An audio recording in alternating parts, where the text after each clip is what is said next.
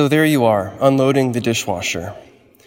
And before long, you realize that something is not right. You pick up a mug, and there's coffee stains still in it. You pick up a bowl, and yesterday's breakfast oatmeal is still stuck to the inside. You pick up a pot, and it's still caked with spaghetti sauce from dinner last night. All of these dishes looked clean, but actually, something has prevented them from being washed where it matters on the inside. And Jesus uses this kind of image when he's speaking to the scribes and the Pharisees in St. Matthew's Gospel. He says to them, Woe to you, scribes and Pharisees, you hypocrites! For you cleanse the outside of the cup and of the plate, but inside they are full of plunder and self indulgence. You blind Pharisee, first cleanse the inside of the cup and of the plate, that the outside also may be clean.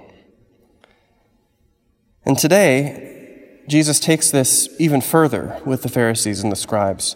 He says, Woe to you, scribes and Pharisees, you hypocrites, for you are like whitewashed tombs, which outwardly appear beautiful, but within they are full of dead men's bones and all uncleanness. Jesus frequently and often pretty harshly chides and rebukes the scribes and the Pharisees for their hypocrisy and their hardness of heart.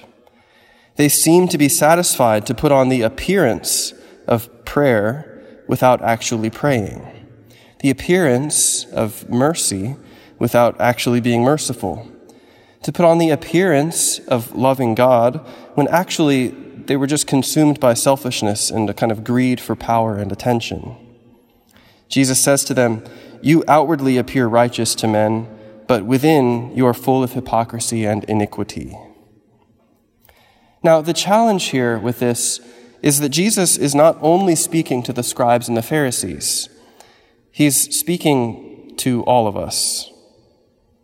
Who has never known this temptation to put on airs or to make sure that someone notices us doing good, or to be so concerned about appearing to be kind or charitable or prayerful that we in fact sacrifice that very kindness or charity or prayerfulness? In other words, who among us isn't a whitewashed tomb. But it doesn't have to be this way, of course.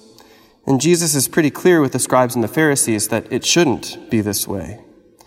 So, what can we do? Well, we can and should turn to the one who alone sees not just appearances, but the inner reality.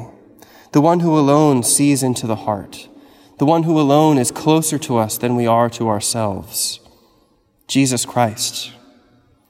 His grace heals us whitewashed tombs from the inside because Jesus has passed through the tomb and he transformed that place of death and decay and suffused it with the glorious life and light and joy of the resurrection.